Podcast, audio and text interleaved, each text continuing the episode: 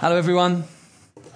I'm Steph. I'm one of the pastors here, and um, we are uh, currently in the midst of what was going to be a five week series, but is now going to be a four week series um, on what we call running partners, which if you, is a term probably you may not be familiar with in terms of from a Christian perspective if you're not part of the church here. It's just a name we give to um, to the idea of s- smaller groups of believers, of Christians coming together, twos and threes, fours, maybe fives, to help one another, um, pray with one another, um, help one another grow in the faith. Um, and that's part of how we set up our church life, is that we have, gospel, we have Sundays, um, and then we have gospel communities, which would be communities of, I guess, normally between sort of 10 and 20 people.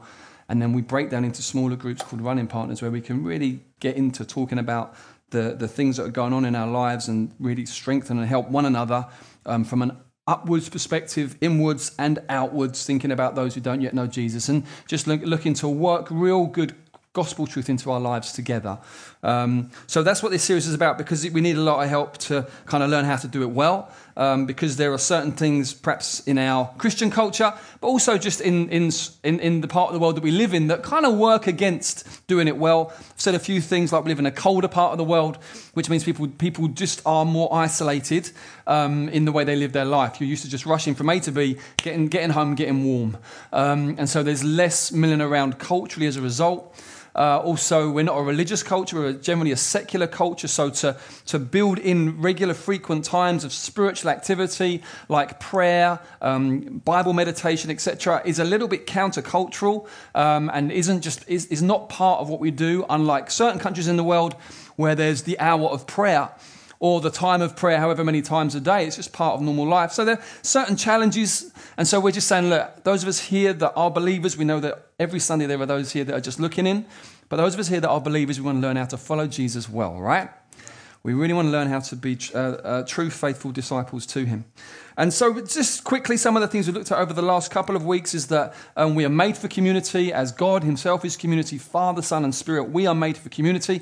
We are not made to live in isolation. Isolation is a curse, and Jesus bore our curse on the cross. Jesus was totally isolated, out, rejected outside of the city, and He bore that so that we can walk out of that as we are united um, with Him. It doesn't just bring comfort to be in community, it brings synergy. Jesus says that where two or three of you are gathered, I'm there with you. So obviously, we know that as a believer, He lives inside of us by His Spirit. So when we're alone, He's with us. But so when He says, when two or three of you gather, I'm there with you, He's just saying that when two temples come together or more, something happens.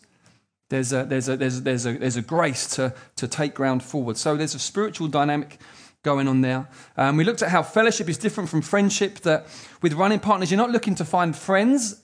They may become your friends, great, but don't look around thinking, who, who can I be with? Who's my friends? We're looking to do fellowship. It's different. They're different things, and not to get hung up on trying to find your best friend before you start meeting with someone to pray, but to just say, no, we can do fellowship together. And we looked at um, all these sermons are on video, and you can find them on the website if you want to find out more about what fellowship involves. It was really important stuff we looked at there. We looked at one week at expectations that What's the purpose of our gathering? When, when we gather like this, we want to win the prize. We're helping one another in our Christian race to do, to do the best that we can. You know, obviously, all by the power of God's grace, but to run the race with perseverance and to win the prize. That's totally appropriate. Um, we looked at um, how important it is to meet regularly and frequently, looked at some scriptures about that, and looked at how, the, how our tone should be with one another, that we should be warm and relational with one another, that we should be gentle and tender with one another, that we should be intentional and focused with one another, because that's how God has treated us in Christ. He's come to us warmly and to instigate relationship with us through the cross, hasn't he? He's brought us into his family. He could have crushed us, he could have destroyed us. Instead, he's gently wooed us with his love. But then, he's, he's, he, as he's come into our lives, he's come with intent and focus to restore his image in us. There's a real intent in his heart. And so it's important that we reflect the gospel when we're in our dealings with each other. So we've been looking at these things. Um, today, um, uh, we're going to help you perhaps deal with some of the elements of the heart of how we help each other. On the final one, it will be the, you know, I'll look at the different elements prayer, Bible reading, missional focus, uh, just really practical stuff. This we're to, this needs to be said first. Um, gonna, I want to help you understand how, how can we actually help one another to grow in Christ. Um, I don't want to take it for granted, but really look at how we can, how we can really help to encourage one another to find grace. That's how you grow. You grow by the grace of God. Okay? But, but, but finding grace from God is not a passive thing. And that's where people often go wrong. They think because grace is kind of undeserved favor from God, that it kind of involves a passivity. No, no, no, no, no. God gives us means of grace, God gives us ways that we can access His free grace into our lives. If we avail ourselves of those things, it's, it's, like, it's like imagine grace is like this big lake. And it's just, just, you know, it's just God's abundant provision of refreshment and life for you in Jesus. But get to the lake. You haven't got to pay. It's a free lake, but get to the lake. You've got to get to the lake. You've got to, as a, as a believer, God is saying, you know, I've given you my Bible. It's, it's, it's His truth that will, Jesus said, my words are spirit and life. Wow, that's the grace of God. But open it and read it. God says, ask and it shall be given, seek and you'll find, knock and the door will be opened. So it's, it's, all, it's just gifts. It's Father, Son. You want a, bread, I'm not going to give you a stone. It's all grace, but He's like, ask Seek, find. It's not passive. So just trying to help each other with how we help each other get strong in the gospel together. See, the Bible says that all of our problems are fundamentally worship problems. If you was to define a human being biblically, you'd say they're a worshipper more than anything else. And so, one of the um, tools that we use pastorally, a book called Redemption, it describes our lives like a hose that's turned on, and it's the hose of worship. And it's not, the issue isn't, are you are you going to worship? The issue is where is the hose aimed? What are you worshipping? Everyone is constantly worshipping. Now, that doesn't necessarily mean that they're, that they're, that they're you've got to have a broad view of worship. Biblically, worship's a lot more than singing songs. It's about devotion. It's about your passion. It's about the thing that you trust most, the thing that you wonder at most, the thing that you long for most. That's worship. And so we're all of us like hoses constantly turned on. So the issue isn't are you worshiping, but what, where is the hose? What is the hose aimed on? What, what, what whom are you worshipping? And, and the main heart of our problem is that we put our, our worship hose onto created things. That there's a deep unbelief in us that God can satisfy our soul. That God can really bring meaning, peace, whatever it is we need. And so we tend often functionally to look to other things. We turn our hose onto this or onto that. So all of our problems are fundamentally worship problems. There's 101 other philosophies uh, about what's wrong with humanity, but the Bible's perspective is totally unique. Um, and, it's, and, and the Bible says this in Colossians 1, verse 16. This is an extraordinarily powerful uh, scripture that um, it's kind of one of those ones you can meditate on for life and you'll still be getting uh, good juice out of it. It says, talking about Jesus, by him all things were created in heaven and on earth, visible and invisible, whether thrones or dominions or rulers or authorities. All things were created through him and listen, and for him. That's the key. So you weren't just made by and through Jesus, you were made for Jesus, which means that only in him can you find what you were made for. Only in him can your soul be truly satisfied. He's the only object of worship that the closer you get to becomes more amazing. All the other things we worship, the closer you get, you suddenly dawns on you, oh my goodness, this is not going to do it. Whether that's a boyfriend, a girlfriend, a husband, a wife, a friend, a celebrity, a hobby, a cause, the closer you get to it, you realize it's not ultimate. It's a frightening place to get to. Jesus wants to rescue us from that by, by drawing us to himself. And, um, and so this is, this is a really huge thing that we, need to, um, that we need to learn to get to the heart level as we help each other. We get to the heart level of are we going for Jesus? Are we enjoying Jesus? Are we delighting in Jesus? These are, these are, trust me, these are the big questions. If I'm not delighting in Jesus, my heart will look elsewhere because I need to delight in something. Here's one. This is a really good quote. I read this. If you don't stop regularly to take in beauty, you will be taken out by beauty. If you do not stop regularly taking appropriate beauty, which is ultimately the beauty of Christ, but then the beauty of his creation, but in a way that glorifies and honors him, If you don't stop and regularly do that, you will be taken out by beauty. Some other beauty will grab your heart and, and take you off somewhere. See, this is, this is the deep stuff that we've got to learn to help one another with. Now, before you get overwhelmed and think, oh, I can't, I'm, I'm just a normal Christian. How can I help someone do that? Let me give you another illustration. Back in the day before um, machine, before technology was so advanced, people that worked in banks, the way they taught them how to spot a counterfeit note was not by showing them counterfeit notes. They just kept giving them real notes and, uh, and hour by hour, day in, day out, week by week, they became so familiar with the genuine, they could spot a counterfeit. It's just, it, this isn't that. I'm used to this.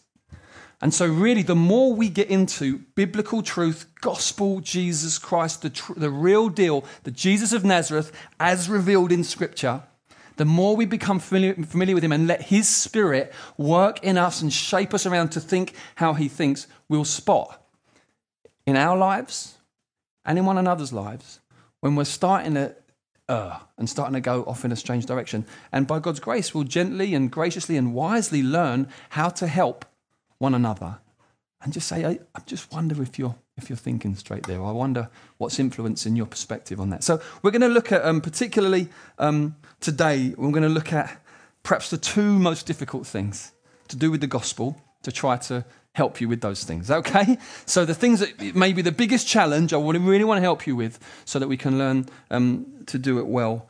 Because I, I really do believe it is God's desire to create a people of depth, not people that, not, not superficial people. And the more a society or a culture or a nation moves away from scriptural truth, the more superficial and shallow it becomes. Just all you got to do is track track television in the last 20 years, and you'll see what I'm saying. I just listen to random conversations. We live in a really desperately, sadly shallow nation now. I mean, it's really, really worrying. But it's just part of the trajectory. You move away from, how's it described? How does God describe himself in, um, in Jeremiah? The fountain of um, living water. And you've, you've, you've turned away from that. And you've, you've, you've turned to cisterns that are broken and that can't hold anything. And, um, and so God wants the people that are different from that. So the, here's the two things we're going to do. Well, here's the first one it is helping us grapple with um, the reality of the devil. Okay? So if you've got a Bible with you, please turn to uh, 2 Corinthians chapter 1. 2 Corinthians chapter 1. Uh, I'll give you a little bit of context and then I'll read you the verse. So the context in this, you're turning to 2 Corinthians 1 1, I'm talking, is. Um, the context is, is that in the church in Corinth, there's been someone who's been really got into some really kind of not just serious sin, but really brazen, kind of boasting about it. And in, in the letter before, Paul's had to speak some really strong words and say, You've got to deal with this guy. If you let him carry on in the church like that, you know what? It's going to be like a bit of yeast and a loaf. The whole church is going to be affected. You've got to, you've got to deal with this situation. So they do deal with it. And now Paul's writing to say, It's great that, you, that, you've, that you've dealt with this well, but now what you really need to do is make sure that the man is restored, that there's forgiveness, that he's really sure about your love for him, that you're really, really working hard on that. Um, that because, and then he says this in verse 11 he says, so that we would not be outwitted by Satan, for we are not ignorant of his designs.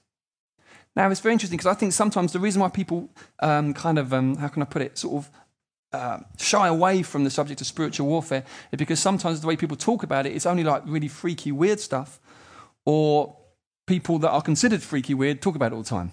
And so people are like, I don't want to, I don't want to go there, I don't want to do that. But actually, if you just read the New Testament, what you realize is this: is that there's an unseen reality. That, but Paul says the unseen things are eternal, so in some sense is, is, is, is more real than the seen, and that exists parallel to the, to the seen realm, and it is every bit as real as what is seen and every bit as connected to our seen, experienced reality day by day. So, yes, there are most likely numbers of angelic spirit beings in this room now. Now, in some parts of the world, that's really normal to get your head around. They would be much more familiar with unseen realities. In this part of the world, that tends to get people a little bit like, a bit funny, you know, hairs go, hairs go up on the arms and stuff, because we're like, we're not used to it, you know? A biblical worldview helps us realize is that there is, there's, there's not this great chasm between the unseen and the seen. Okay, it's very much parallel at the same time, coexisting. Now, Paul is saying here, The way that you are relating together in terms of forgiveness, reconciliation, reassuring one another of your love for one another, if you don't do that, you are giving Satan a way in. We've got to really work hard on this because if we don't, guess what? It's a, there's a little, little room, all, all he needs is an inch of bitterness, of resentment, of this or that, and he gets him. And he says, We're not ignorant of how he works. Now, the Lord doesn't want us to be ignorant, does he? He doesn't want us to be obsessed with that, but he does want us to give attention to that and make that part of how we help one another. Outwitted equals ignorant. Oh, ignorant equals will be outwitted. Now, I would suggest this much wrong behavior in our life, much wrong behavior comes from wrong belief. We believe something, an idea, a thought, we take it on as true, and then we act out of it, but it's not true. So the action itself is not the big issue. What, what's happened is we've been on an internal journey before in our spirit and in our mind where we have agreed to some idea, some message that's not true. It's God. It's not God's truth. It's, I'll give you some examples in a minute, and then we we act out of it. So, for example, imagine if I'm under real pressure in life, and um, and the thought comes into my head that Jesus cannot bring peace to me in this, and it won't be like. It won't be like lights in the sky. It's just a, it's like bang. It's a split second, but that's the, that's the, that's the message that comes in. Jesus, Jesus can't bring pressure, can't, can't bring peace in the middle of this. If I believe that, I'm going to start looking elsewhere. Why? Because I need peace right now. I'm going to go to porn, or I'm going to go to eating too much, or I'm going to go to some other kind of escapism. Why? Because I need peace now and Jesus can't bring it. I've believed something and it's led to a certain action. That's spiritual warfare. That's how Satan works. Via your mind, he will just put something into your spirit. And if you're not discerning and if you're not if you're not in a safe place with other believers and talking about the things that are going on in your mind and in your head, if you've not got a place where you can talk about this is what's going on inside here, if you don't have that place in your life, you're just vulnerable. I'm not trying to create alarm. I'm just saying, actually, it's really serious. Because what things can just grow in your mind, and suddenly you think, how did I get here? You ever had that experience? Think, how did I get here? in a day, in an hour, in a month. I was there. Now I'm here because I've just not had the courage or the nerve or I've not been secure enough in the grace of God or love God to just say to someone, This is what's going on inside. And it grows and it builds, and before I know it, I'm acting out of it. It's just the reality of warfare. So, in our running partners, it's really important that we're not just, it's not just behaviorism. It's not just trying to modify our behavior so, we're, so our actions look okay. It's like, what's going on? What's going on in your heart? I know that thing happened. How are you doing? Is, is, have you struggled with bitterness there? Are you doing all right in terms of forgiveness? Talking about these things. That shouldn't be like, that shouldn't be seen as dramatic or extreme. That's just the stuff of life. That's how we help each other, isn't it? There's another scripture. If you look in the same book, but uh, 2 Corinthians, but chapter 11 and verse 14, Paul says, Again, he's talking about people that can come and be a bit deceptive. And he says, No wonder, even Satan disguises himself as an angel of light. Now, the word angel means messenger. That's what it means.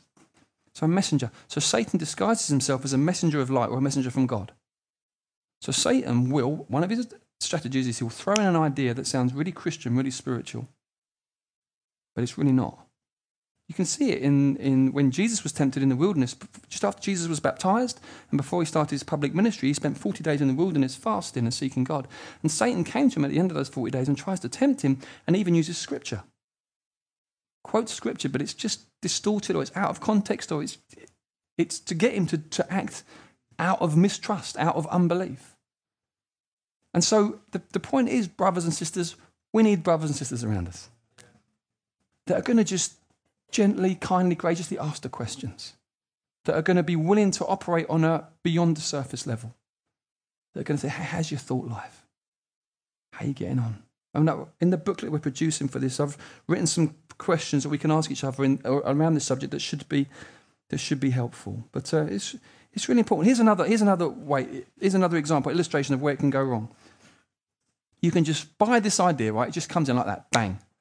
Jesus can't use me in his kingdom. Right?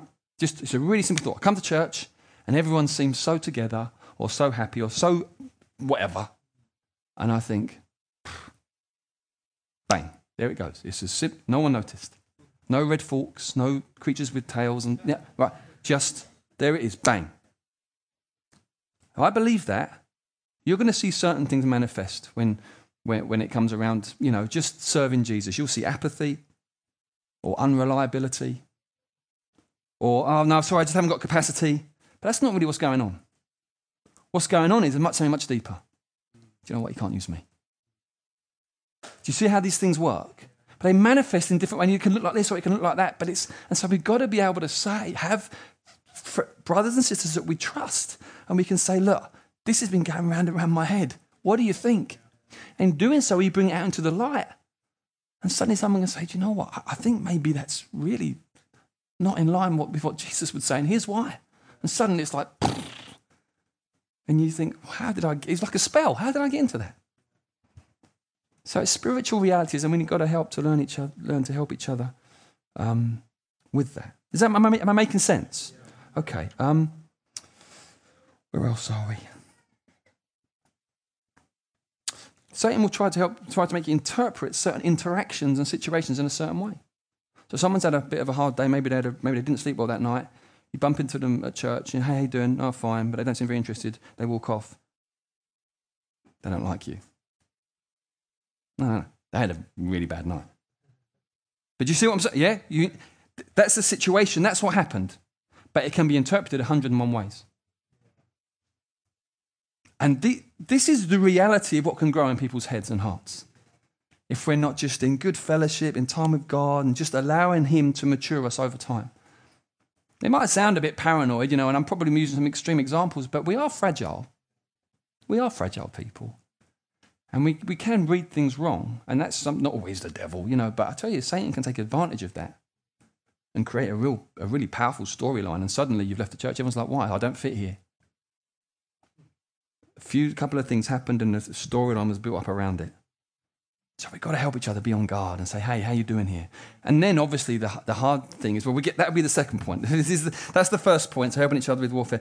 The second point um, is, oh, you know, finally on to one, one more thing. Sorry. I know it's a bit jumbled, but hopefully the content's good. Right, so that warfare is a corporate activity.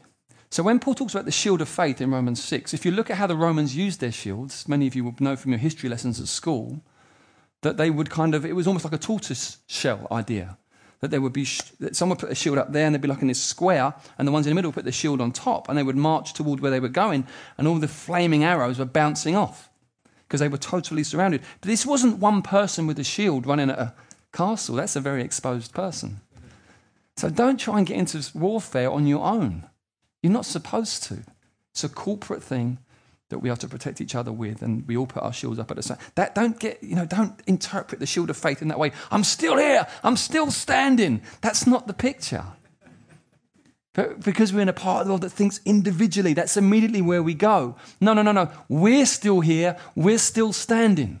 I'm so glad so and so's got my back. I'm so glad this one here has got the shield up there. We're still here. Does that make sense? That's the picture. So it's important that we understand.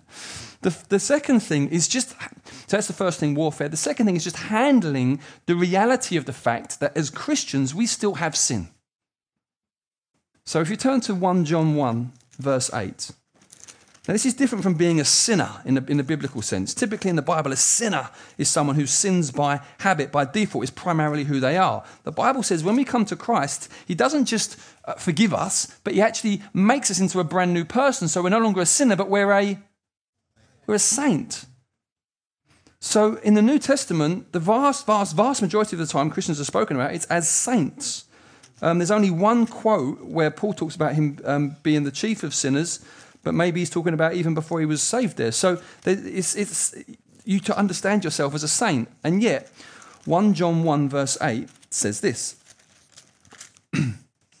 Uh, if anyone, if we say we have no sin, he's writing to believers. If we say we have no sin, we deceive ourselves and the truth is not in us. Okay? So even though I'm no longer under the rule of sin, I'm brand new, I'm a saint, I still have sin. Now let me explain about sin because I think it's something we often misunderstand. Sin is more than a transgression. A transgression is when you disobey a command, disobey a command of God, say, disobey one of the commandments. That's a transgression. So Adam and Eve in the garden don't eat from that tree, they ate from that tree. It was a transgression. Now, transgression comes under the umbrella of sin, but sin's a lot bigger than that. Sin's a lot wider than that. Sin uh, brings with it the idea that we've, we've fallen from, we've missed the mark, and as a result, we've fallen from what we were created for. We were created as image bearers of God. Through sin, we fell from that, and every, everyone, every part of our faculty was influenced, infected, if you like, by the power of sin. Now, when we come to Christ, we are kind of rescued out of the rule and reign of sin, so we no longer have to, have to sort of jump whenever sin says jump. Praise God, we're free from the power, we're under grace now. Okay? So we will not be ruled by sin. Why? Because we are under grace now and we've been set free from that power. So sin can say jump, but I haven't got to do it. Okay? I haven't got to, oh, okay, I haven't got to anymore. Praise the Lord, that's the gospel. However, I still have sin. Which, what does it mean? Well, it means that my view is still, I still don't see things exactly as God does.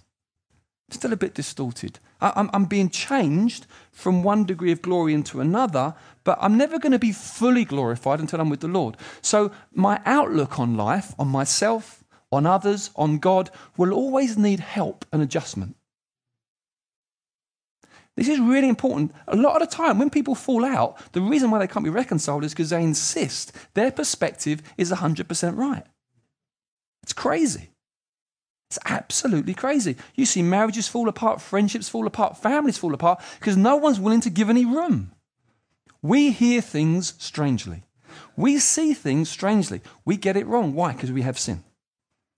It distorts the way we see things. And so, it's, and so that's why humility as a Christian is so important, where you have to come into something and say, Do you know what? This is how I saw it, but I could have read it wrong. This is how I heard it, but do you know what? I may not have got it right. And as long as you're always defending your corner, nothing good's going to come. It's so important. We've got to help each other because we're all struggling with the same disease. okay, so we've really got to help each other. And so, just to say a few things um, on this. Um,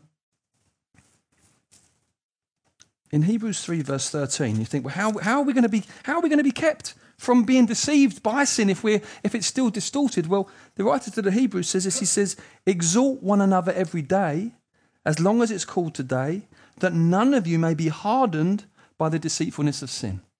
So one another one another. The most paranoid people you meet are the most isolated people you meet. Am I right? Because they've been allowed for things to fester and grow out of a distortion, and there's been no one in their life who's been able to gently, graciously, kindly check it. No one's been able to say, I'm not sure if that's what was said. I'm not sure. I don't think that's what they meant. Oh, no, no, no, no, no. That's not how it happened. We need people like that in our lives. It's essential. Proverbs 18, verse 1, one of the most frightening verses in the Bible. He who isolates himself seeks his own desire and breaks out against all sound judgment. Wow, that's the word of God. That's the word of God. That's not my opinion. It's really, really important. Now, we can approach sin in two wrong ways. Number one, we can approach it moralistically. Who, I'm not going to confess my sin to someone who approaches it moralistically. No way. Someone, you must do better. Aha. Please don't. No, I'm not going to trust my heart to you. You can approach it the other wrong direction is where you just blame everything on the environment. If only the systems were better and your upbringing had been better, you would never have done this. Naive. Totally naive. Sin is an internal problem. Circumstances provoke it it's like the glass that's full of water. That's me. Circumstances are like the flick. But what comes out was what was already in there. So if I if, if when I get pressured, bitterness or anger comes out, that didn't cause it, that's what was in there, but the circumstance triggered it. You see what's in you when pressure comes. It didn't create what, that thing that came out, it was already in there, but the pressure revealed what's in there. So, two wrong ways of approaching sin. Moralistically, you must do better. No, no, no. The problem's much deeper than that. It pervades my unconscious. It's just the way I see things. It's much more than just things I choose to. There are definitely wrong things I choose to do, and I, yeah, I've got to confess those. But also, I've got to confess the fact I, I have sin. I don't see straight. Can you come alongside me and just help me? Please don't tell me off, because you've got the same illness. we're all in this together, right? We're all desperately in this together. This is not a club for nice people. This is a club for those who need grace, those who need the gospel, those who need the cross, those who need someone else to pay for their sin, because even when they try and do it themselves, they end up getting proud. We are the grace needers. And God has come to us in Christ and given us grace. And so we come and we celebrate Him because the only one without sin bore our sins in His body when He didn't need to and didn't have to, but He chose to because He loves us and He bore our sins in His body on the tree so that we could die to sin and live for righteousness. So we could be renewed, restored, reconciled to our Father. That's the good news. And that's what we live by. And he calls us into community to live that out, the reality of that out together. So the Bible says, New Testament, take off the old, put on the new. The old is what? The old is hiding and making fig leaves. Back to the Garden of Eden. They sin, God, they sin, they realize, look at us, look what we've done. They make coverings for themselves. Then when God comes, they run and hide in the bush. That's what sinners do. Create their own covering so they feel better about themselves and then hide from God. That's the old. We put that off. In the new, just as we are, we dare to draw near to God. Why? Because of the blood of Jesus that covers us. We're not trying to fix ourselves, not trying to cover ourselves. We come under the righteousness of Christ. We say, I'm going to draw near to you, God, even though I'm so aware. I'm so aware that I need you as much today as I've always needed you. I'm so aware of corrupt desires within me. I'm so aware of where I could go wrong. But I'm going to keep drawing near and I'm going to keep my heart open to others because I don't want to fall. I don't want to be another statistic. I don't want to be another casualty. I want to, I want to win the race. I want to win the prize. It's how we live. It's what we do. This isn't about telling off. It's not about naming and shaming. It's about learning how to trust Jesus together and take off the masks of self righteousness. They come into church so easily. It's frightening how easily self righteousness creeps into the church. It's horrible. It's ugly.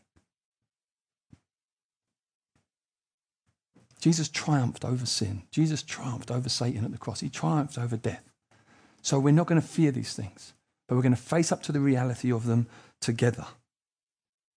Because the, walking the victory of Jesus isn't just some like, I don't know, it's muck and bullets. You know, if you read where the, the verse which everyone has, everyone has on their car or their fridge, we overwhelmingly conquer through him who loves us. Make sure you put the verses before on, the, on the thing as well. We're like sheep considered to be slaughtered daily. We're facing nakedness. We're facing peril. We're facing distress. Just let's just get this right, okay? Biblical victory happens in the context of the muck and bullets of life. It's not triumphalistic. It's unhelpful. It's unhelpful and it's discouraging to people who just want to learn how to win. You learn how to win by trusting Christ, keep walking, keeping your heart open to Him and others trustworthy people in the midst of pressure, in the midst of challenge, in the midst of things that come. And in fact, God even works those things redemptively to make you more and more like His Son. They're like fires that you go through, and it refines the faith that He's put in you. So we're going for this together. I'm going to leave you one more verse, then we're going to gather back. So James 5, verse 16 says, Confess your sins to one another and pray for one another that you may be healed. What a verse. Bring it out into the light. Don't just sit there and look at it. Take it to Jesus. Pray. This is running partners. This is running partners. I'm struggling here. I'm battling here. Temptation's fierce there. I think I may have even crossed the line there. I think I may have done that one again. And what do we do? How do we respond to each other when, when that happens? Well, it turns out I lied. There's one more scripture. Brothers, if anyone's caught in any transgression, you who are spiritual should restore him in a spirit of gentleness. Learning how to do that well. Learning how to maturely. But then it says, be careful, and this is, but keep watching yourself lest you too are tempted. It's so real. So I'm going to come alongside you, hopefully, and, and, and, and in a gentle way restore you if you've been caught up in some, some things. But I've got to watch myself the whole time because the, when you tell me the things you're involved in, something in me wants to do those things. Okay? That's the reality of it. When you tell me what you've done, something in me goes, oh, sorry. So I've got to keep an eye as well. So just be vigilant here. So I want to help to restore you. I hope there's been a good tone of victory and joy and hope through this sermon. but if it, if it feels sober as well, that's okay. That's okay. Um, much rather preach the occasional sobering sermon and us all still being doing well in 20, 30 years' time than, than, than, than, than pitching it somewhere that doesn't reflect the reality of what's going on and then, and then we wonder why we get caught out. Amen? Amen. Can we stand? Maybe the band can come back. We're going to respond. I'm going to lead us in prayer. We're going to take bread and wine. Always back to the cross. Amen? Always back to the cross. We delight, we rest in the victory of Jesus. We need Jesus as much as we ever have. Let's pray.